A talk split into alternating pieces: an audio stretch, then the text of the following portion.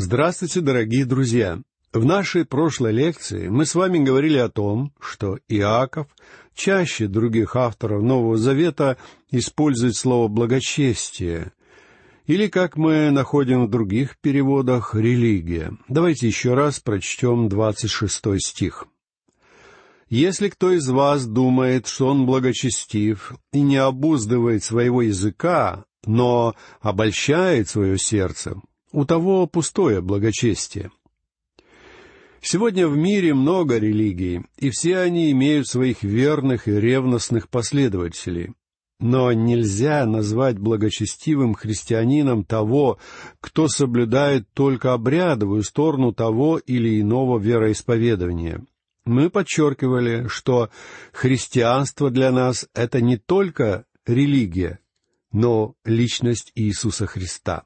Мы либо обладаем Христом, либо нет. Нам важно помнить, и это подчеркивает в прочитанном отрывке Иаков, что если религиозный человек не контролирует свою речь, его благочестие пустое. О том, как христианину следует обуздывать свой язык, Иаков будет особенно подробно говорить в третьей главе. Сейчас же мы перейдем к следующему, двадцать седьмому стиху, и посмотрим, в чем с точки зрения Бога заключается истинное благочестие. Чистое и непорочное благочестие пред Богом и Отцом есть то, чтобы презирать сирот и вдов в их скорбях и хранить себя неоскверненным от мира. Какие поразительные слова! Чистое и непорочное благочестие. Нам нужно и то, и другое, если мы хотим быть истинно благочестивыми людьми. А христианство, вне всякого сомнения, должно делать нас именно такими. Презирать сирот и вдов в их скорбях. Это требование, предъявляемое к благочестивому человеку Богом. Дитя Божье должно тесно соприкасаться со скорбями этого мира и проблемами живущих в нем людей. Многие политики понимают, что секрет их успеха заключается в непосредственном контакте с избирателями. Они выступают перед людьми, знакомятся с ними, пожимают им руки, они вступают в личный контакт. Точно так же и христианам следует идти к людям, идти туда, где они живут — я вижу огромную опасность в том, что наша религия сосредоточена в церквях и не выходит за их пределы, на улицы. Нам нужно лично соприкасаться с окружающими нас людьми, проявляя к ним нежность, доброту и любовь. И хранить себя неоскверненными от мира. Обратите внимание, что данное повеление содержит в себе частицу «не». Контакт с миром не означает, что мы должны подпасть под его влияние. Как верующие люди мы живем в этом мире, но при этом мы не от мира сего. Мне вспоминается история об одном маленьком мальчике, у которого умерла мать. Его отец был бедным человеком, но он делал все возможное, чтобы вырастить сына. У них были состоятельные родственники, которые беспокоились о судьбе ребенка. Они обратились к отцу мальчика с предложением забрать его к себе и полностью обеспечить всем необходимым. Тогда отец спросил у своего сына, не хочет ли он переселиться к родственникам. Отец мальчика говорил ему, «Они купят тебе велосипед, подарят игрушки и другие чудесные вещи. Ты сможешь путешествовать. Они сделают для тебя много такого, чего я никогда не смогу сделать. На что ребенок ответил, «Но я не хочу к ним». «Почему же?» — спросил отец. Ответ мальчика был следующим. «Потому что они не дадут мне тебя». Вот в чем больше всего нуждался ребенок. Сегодня очень много людей, которые нуждаются в личном контакте с нами. Дорогой друг, вы можете подарить им христианское общение, доброту, любовь и заботу. Но при этом помните, что нам нужно оставаться неоскверненными от мира.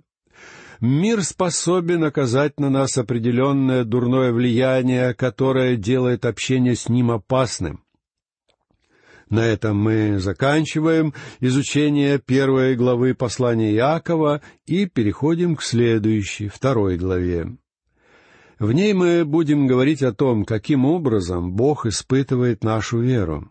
Итак, во-первых, Он испытывает ее через наше поведение и наши действия по отношению к окружающим нас людям. В первых тринадцати стихах второй главы Иаков обсуждает наше отношение к людям из разных классов общества. Скажите, как вы относитесь к богатым? И как вы обращаетесь с бедными? Как вы ведете себя по отношению к незнакомым людям, которых встречаете на улице? Данный отрывок послания Иакова имеет отношение к Божьей войне с нищетой, а также, как это ни странно, с богатством. Его война с нищетой несколько отличается от той, которую ведут правительства. Какая бы политическая партия ни приходила к власти, ни федеральному, ни местному правительству еще не удалось полностью разрешить эту проблему. Как нищета, так и богатство могут быть проклятием. Автор книги притчи в 30 главе 8 стихе говорит «Нищеты и богатства не давай мне, Самые труднодостижимые для евангельской вести люди — это самые бедные и самые богатые представители общества. Иногда создается впечатление, что до них совершенно невозможно достучаться. Проблема современного общества заключается в неравномерном распределении материальных ценностей в мире, а не в борьбе между политическими партиями и даже не в расовой вражде. Я считаю, что самая большая проблема — это существование очень бедных и очень богатых стран. Взгляните, например, на Индию, население которой по приблизительным подсчетам составляет миллиард людей, из которых тысячи голодают. Сравните это с изобилием, которым обладаем мы. В послании Иакова Бог обращает наше внимание на эту проблему. Бог на стороне бедных, и я утверждаю это с огромной радостью. Мы знаем, что когда Господь Иисус пришел в этот мир, Он не был сыном богатых родителей. Он родился в бедности, в арендованном на ночь хлеву.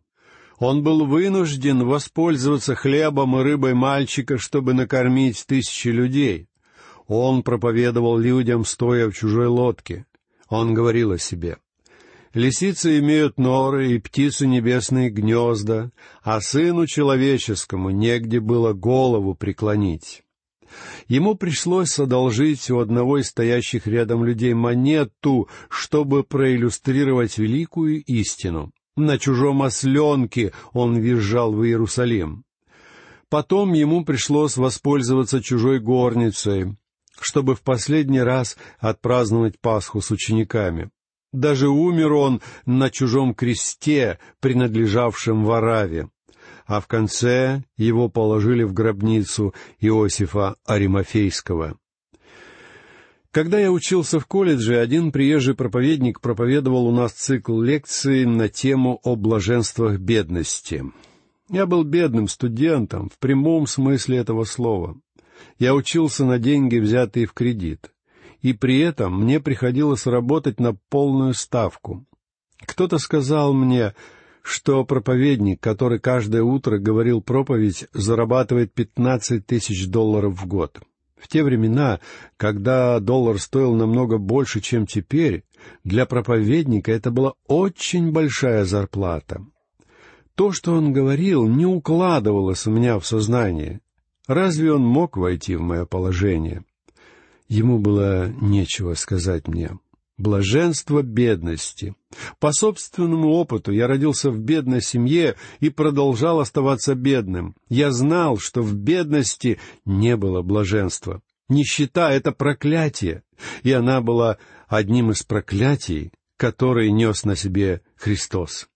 Но и богатство может быть проклятием, как сказал это в своем послании Яков. Павел написал в первом послании Тимофею в шестой главе в десятом стихе «Ибо корень всех зол есть сребролюбие». В этом вопросе Павел и Иаков совершенно единодушны. Люди нередко тратят деньги на ненужные вещи или вкладывают их в ненадежный банк и все теряют. Не собирайте себе сокровищ на земле, где моль и ржа истребляют, и где воры подкапывают и крадут, читаем мы в Евангелии от Матфея в шестой главе в девятнадцатом стихе. Все банки кричат нам о том, что хранить свои деньги нужно только у них. Но Бог говорит, «Самый надежный банк у меня на небесах, и я все сохраню для вас». Иаков очень резко обличает богатых, как мы еще увидим в пятой главе. Слова из книги «Притч» из тридцатой главы восьмого стиха должны стать молитвой каждого христианина. «Нищеты и богатства не давай мне». Как же проблему нищеты решает Бог? Он не предлагает грабить богатых с целью позаботиться о бедных, ленивых и беспечных. С другой стороны, Бог никогда не унижает достоинства и честь бедных. Он не ставит их в зависимость от чьей-то благотворительности. Божья война с нищетой и богатством не проходит под знаменами доллара, когда миллионы тратятся для облегчения социального положения малообеспеченных слоев населения. Его война направлена в первую очередь против внутреннего состояния людей и их недолжного отношения друг к другу. Далее Иаков говорит о различиях и раздорах между верующих, причиной которых являются деньги. Прочтем первый стих второй главы. «Братья мои, имейте веру в Иисуса Христа, нашего Господа славы, невзирая на лица». Слова «имейте веру в Иисуса Христа, нашего Господа» можно перевести как Держитесь веры в Иисуса Христа, нашего Господа. Вспомните, что Иаков был сводным братом Иисуса по плоти, но здесь он говорит о Христе как о Господе. Он называет его Господом славы. В этих словах сосредоточено авторитетное утверждение божественности Христа. Я не знаю человека, который мог бы с большим правом говорить о божественности Христа, чем его младший брат, воспитывавшийся с ним под одним кровом. Откровенно говоря, я считаю, что Иаков имеет больше оснований говорить о божественности Иисуса Христа, чем некоторые богословы, сидящие в мягких креслах нью-йоркских библиотек и оторванные от реальной жизни. Подобные люди действительно далеки от реалий первого века и тех условий, в которых воспитывался Иисус. Поэтому я на стороне Иакова. Вместе с ним я готов повторить «Господь Иисус Христос, Господь славы». В прочитанном отрывке Иаков рекомендует нам использовать веру во Христа, но не становиться при этом духовным снобом. Нам не следует поддерживать существование обособленных группировок в церкви. Все верующие являются братьями в теле Христа, какой бы деноминации они ни принадлежали. Среди нас должен царить дух общения. Христианская дружба должна развиваться над нами как знамя.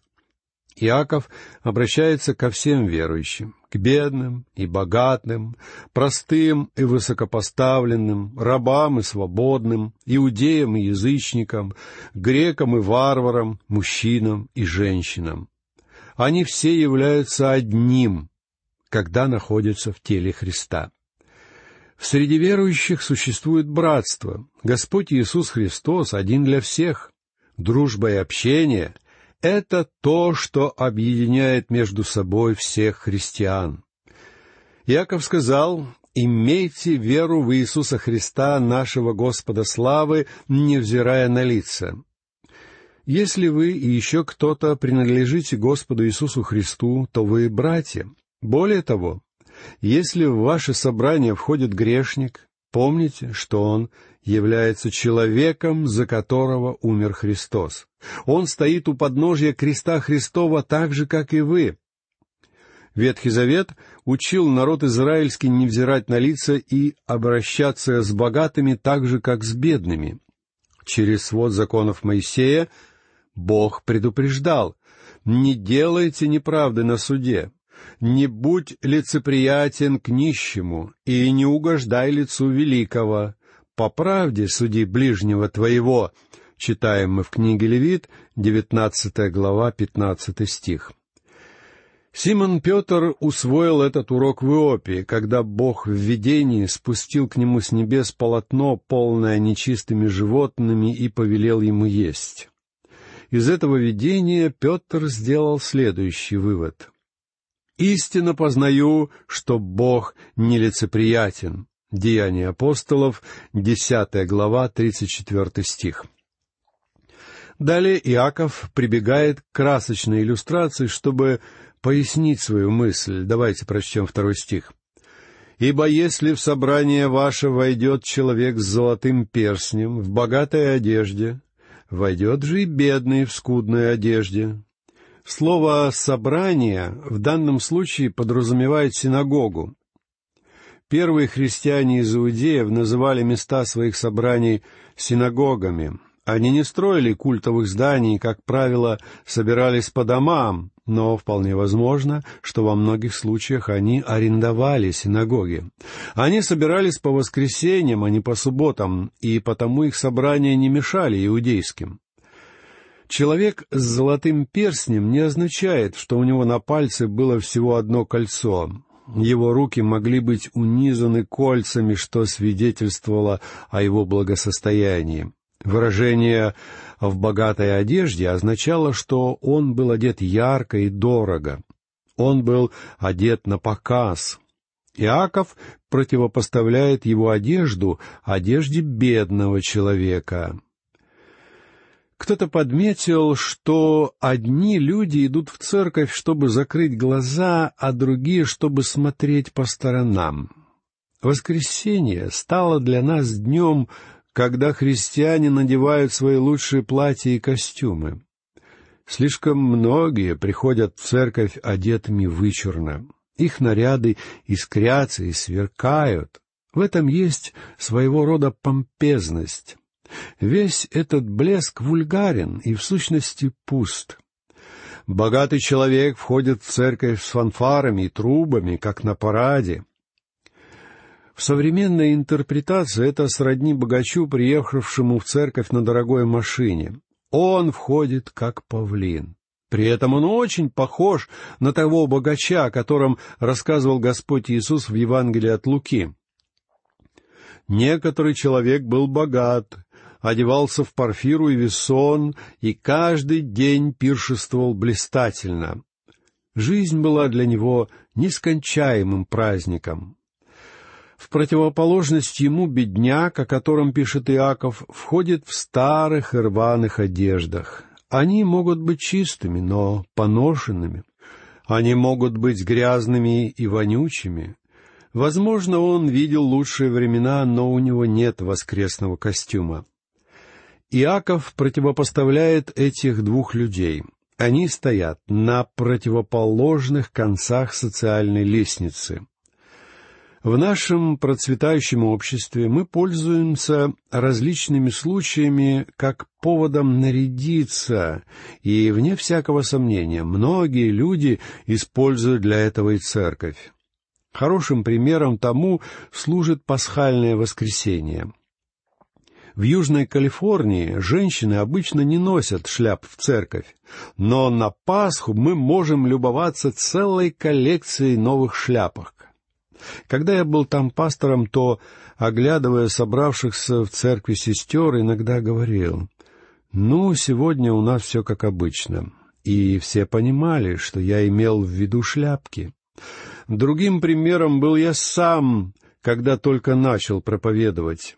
Я изо всех сил старался выглядеть как настоящий проповедник и, кажется, перестарался.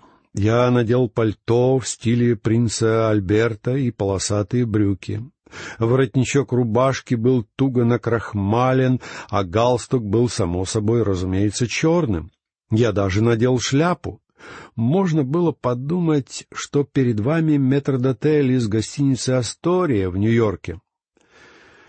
Потом, в один прекрасный день, я оглядел свою паству и обратил внимание на одну состоятельную пару. Более того, их можно было назвать богатыми. Я заметил, как ненавязчиво они были одеты. На мужчине был дорогой костюм, но выглядел он скромно. Его жена тоже была хорошо одета, но не вырежена на показ. Я подумал тогда, что сам я одевался так, как не следует одеваться человеку, пришедшему поклониться Богу. Поэтому в следующее воскресенье я пришел в церковь в своей обычной одежде, которую с тех пор и носил. Дорогой друг, существует опасность в том, чтобы слишком много внимания уделять одежде. Итак, в нашей сегодняшней лекции мы закончили изучение первой главы послания Иакова и перешли ко второй главе. Мы говорили о том, что значит истинное благочестие. Оно, как мы выяснили, подразумевает способность верующего обуздывать свой язык. Но самое главное — это то, что оно характеризуется добрыми делами. Истинно благочестивый человек печется о вдовах и сиротах, а также хранит себя неоскверненным от мира. Вторая глава является во многом продолжением первой. В ней Иаков призывает нас иметь веру Божью, невзирая на лица нелицеприятное отношение к окружающим людям и, в первую очередь, к своим братьям по вере — важная черта христианина. Иаков поднимает здесь болезненную проблему взаимоотношений богатых и бедных. Как лично нам следует относиться к богатым и к бедным? Чему учит нас Писание? Об этом мы продолжим говорить в нашей следующей лекции. А на сегодня все. Я прощаюсь с вами. Всего вам доброго. До новых встреч.